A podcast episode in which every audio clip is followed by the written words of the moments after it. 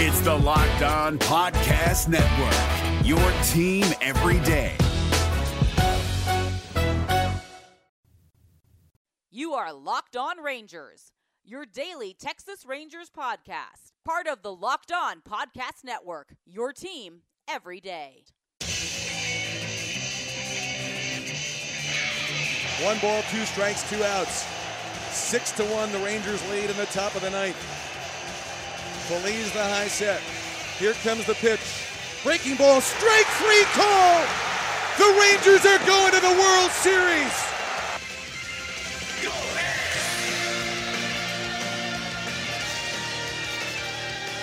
You are locked on the Texas Rangers. I'm Brice Paterik, Rangers writer at WFA.com. Joined as always by Morgan Price of LoneStarBall.com. Morgan, how you doing?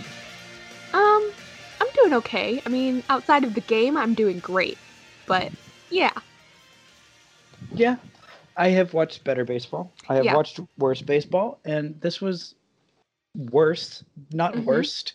Um, Rangers lose nine to two. Um, it really got a hand out of hand there at the end. Um, but you know, we we were wrong on on some things yesterday, but we were we were also pretty right on a few things. We were Yeah. right to start off the day in Willie Calhoun being the one that was sent down, and I I saw a lot of um, at least just Evan saying like, oh well, the Rangers were saying how much they liked uh, Willie, but their their actions didn't lead up to it. Like, didn't agree with it because they sent him down. It's like, well, like you know the reason for that. Like, it's if you have options, then they're going to use your options, as opposed to DF, DFAing a player when they don't really have to.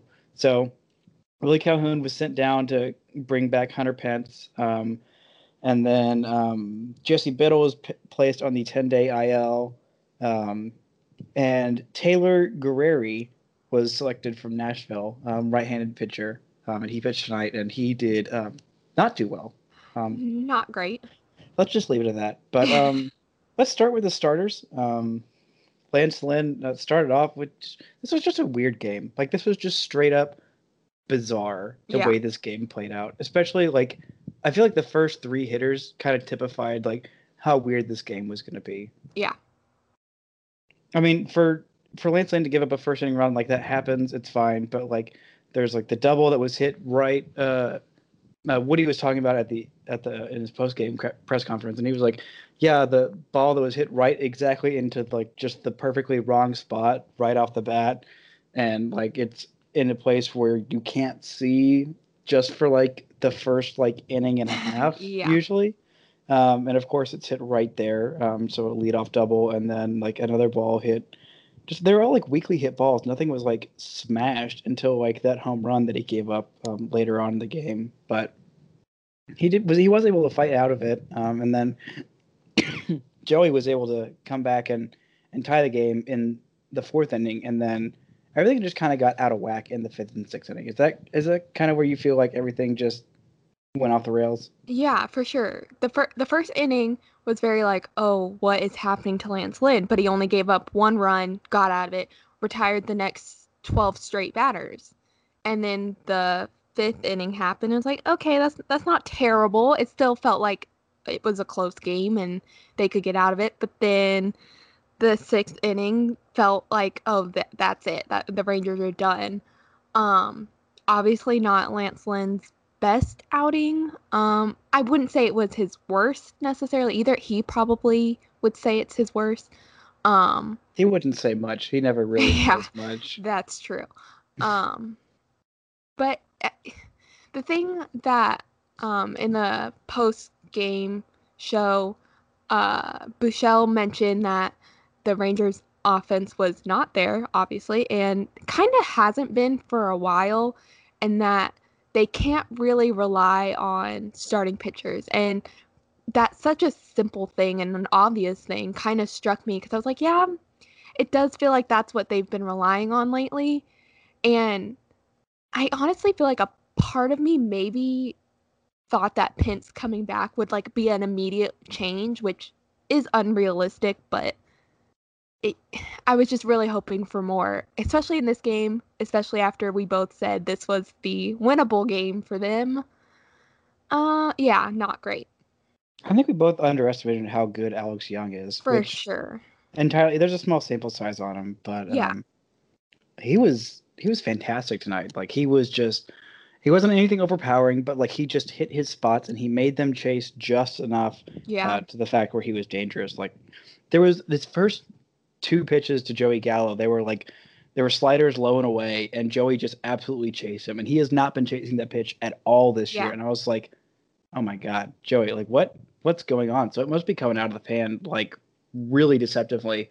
But to his credit, like Young threw I think like two or three more pitches right in almost those exact same spots. Like most of his pitches were basically that exact same pitch because it worked the first two times, and then Joey, to his credit, ended up taking a walk after being down um, 0-2.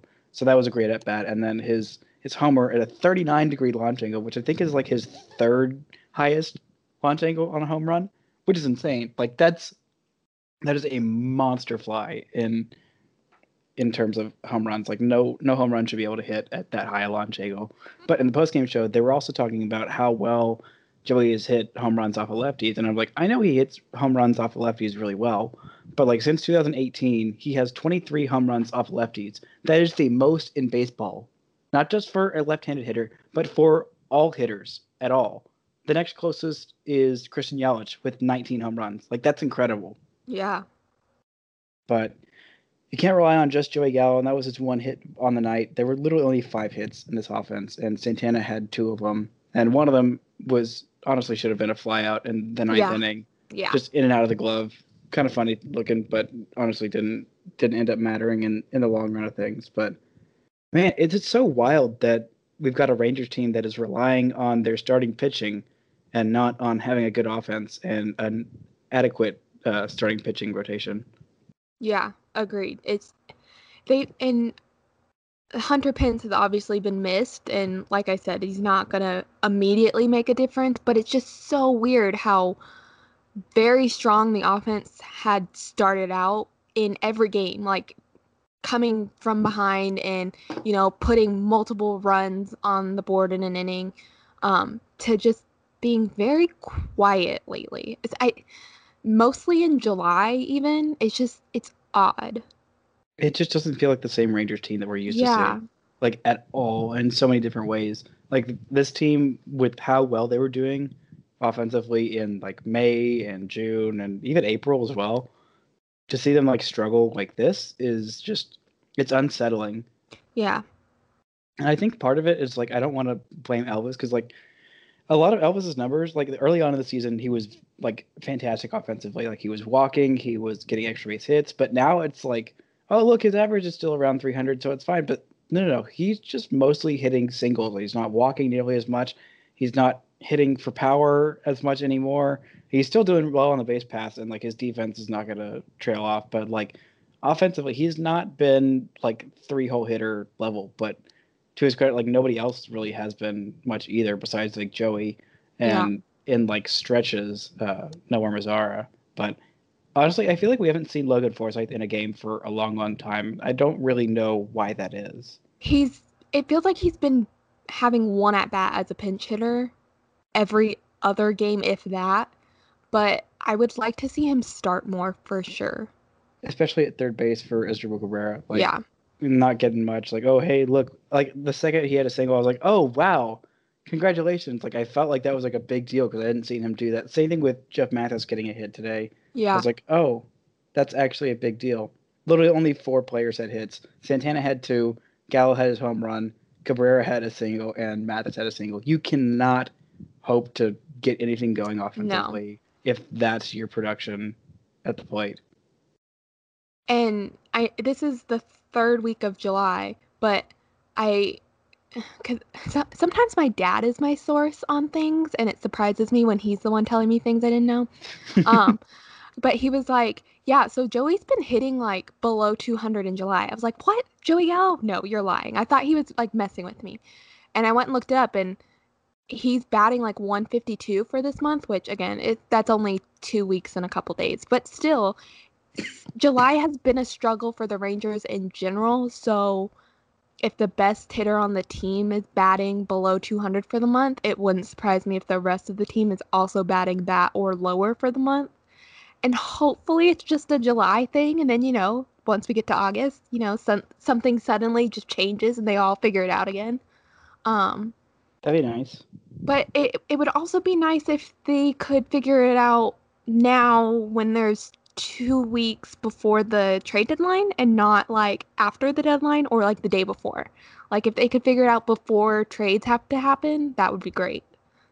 Yeah, yeah, I think so. Um, but I think we should also talk about what what we think they should do, like at, at this point at the trade deadline. But let's take a quick break first. So after the break, we'll talk about what we think the Rangers should do at the trade deadline. Right after this. We're driven by the search for better, but when it comes to hiring, the best way to search for a candidate isn't to search at all. Don't search, match with Indeed. 93% of employers agree Indeed delivers the highest quality matches compared to other job sites, according to a recent Indeed survey. And listeners of this show will get a $75 sponsored job credit to get your jobs more visibility at Indeed.com slash podcast. Just go to Indeed.com slash podcast right now and support our show by saying you heard about Indeed on this podcast. Indeed.com slash podcast. Terms and conditions apply. Need to hire? You need Indeed. So right now, since they're in the middle of the struggle, it's always it's easy to be reactionary and be like, "Oh, sell everybody." They're in a four-game losing streak, so um, what's the point of doing anything good and having any postseason? Doesn't matter. You're going to lose in the first game anyway, and if you don't, then you're probably going to get swept in the divisional round. But I don't know. I'm still at this point. I'm firmly on team do nothing. Yeah. Um, I don't know, but what do you, what do you think? I have been very almost like I'll be honest. Every trade deadline I am very don't sell just because I'm like it's going to be one of my favorite players and I don't want to lose him, so let's never sell anybody ever.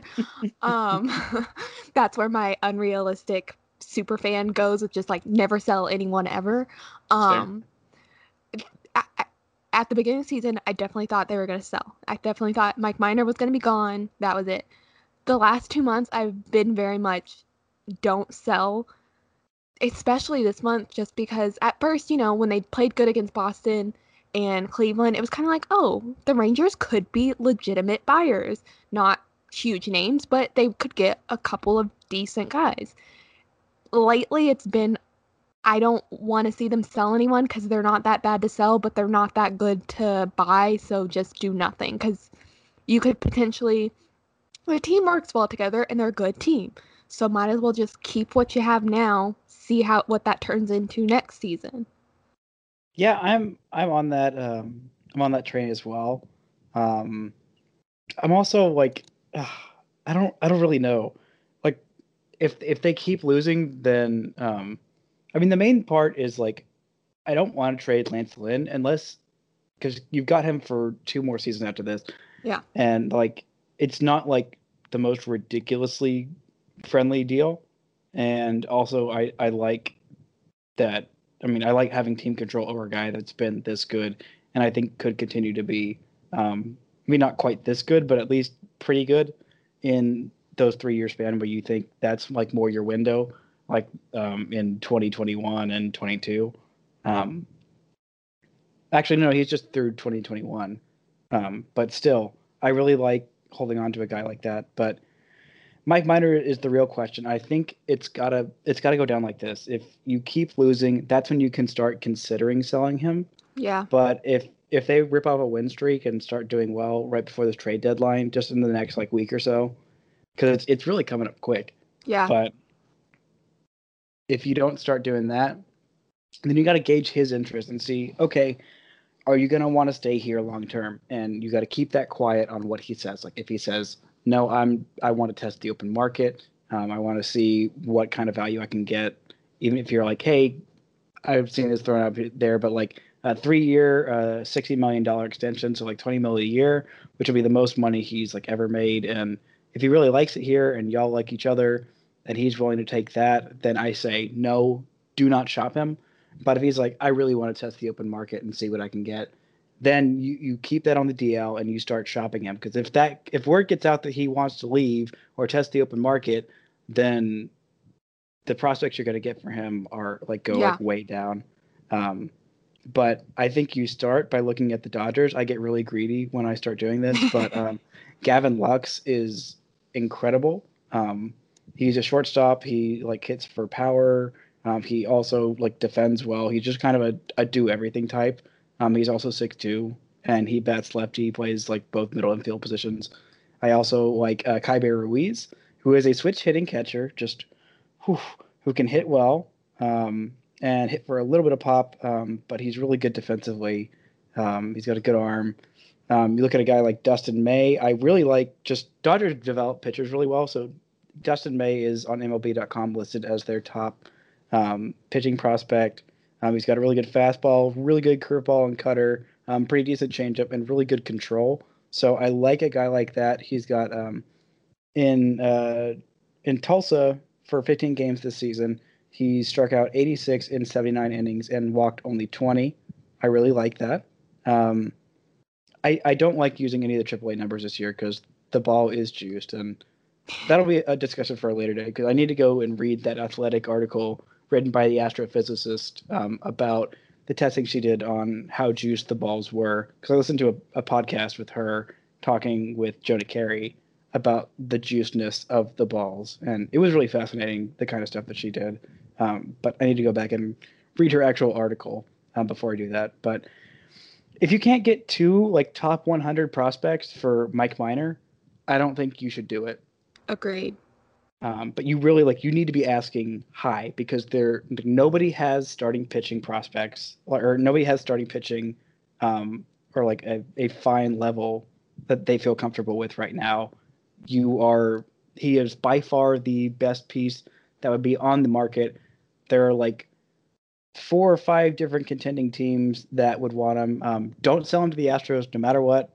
Um, actually, I don't know about no matter what, but you got to make that asking price like three top 100 prospects um, if if you're going to sell him to your divisional rival and have to deal with him on a friendly contract for the next two years. I just that would be tough to do, and even then, just literally just drive up the price as high as you can get. If you don't feel blown away by the offers for him, or if someone comes asking for uh, Lance Lynn and they don't blow you absolutely blow you away with those offers, then you have no incentive to really trade. Like you don't need to go the Cole Hamels route or the Yu Darvish route where it's like, well, we know we have to trade them. Everyone knows we have to trade them, so we're probably not going to get anything that special for him. Although Willie Calhoun is very special in our hearts, um, and also a very good baseball player. But it's if you're not blown away, that's my my main thing. Don't make a trade because you feel like you have to. Just yeah, make a smart trade if it presents itself. And I think that's a very good point especially considering this is the first season with the new rule and that there's only one deadline. There's no waivers in August. So I, I'm very curious to see how that plays out and if teams, hopefully not the Rangers, are going to make moves because they feel like they have to because there's no other option. Yeah, I I think so, and I think you're going to get some desperate teams because there's a bunch yeah. of teams that are like. I think the Dodgers could really get desperate. Yeah. Like I, I I would like that because they have a lot a lot of things in in their prospect treasure trove that get me really excited. Um, I could potential Rangers. I could also see the Red Sox getting desperate just because they're the defending world champs. At this moment in time, they're not in the playoffs, and their bullpen has been not great. Um, I could I could definitely see them making some desperate moves to get in the playoffs at any it'd probably most likely be wild card spot unless the Yankees just completely collapse. Um I just hope the Rangers aren't a desperate team because they shouldn't be desperate. I don't think um, they will um, be. Jon Daniels is too smart for that. Yeah.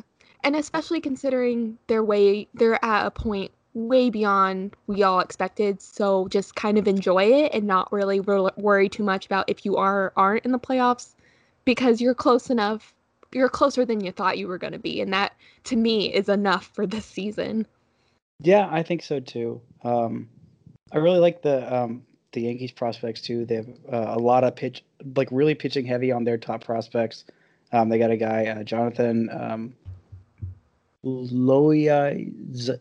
Oh my gosh, this is there's too many there's too many vowels here. Um, um, L O A I S I G A.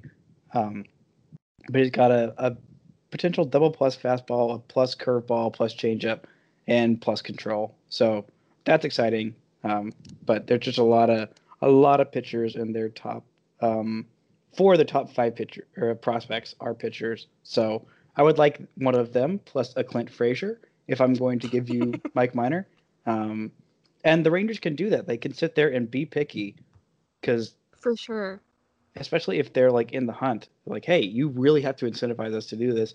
And i mean i don't i don't see the boston red sox getting as like picky because they have just won like several championships like recently so they don't really need to like go crazy on it. And also their prospect system is not like they've done a lot of trades recently. They've given up a lot of prospect capital um, and their system isn't quite as deep as people like um, like the the Yankees and the Dodgers. Um, but anyway, that's where I think they should stand right now. Um, I'm going to be excited to see what they're going to do. I like that JD has said he's like open to anything.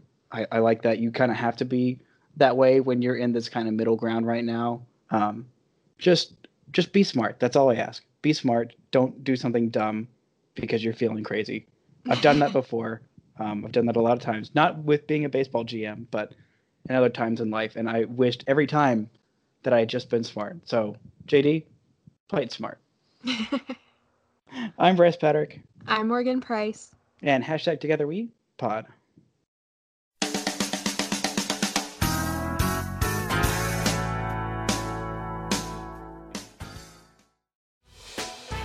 Hey, Prime members, you can listen to this Locked On podcast ad free on Amazon Music.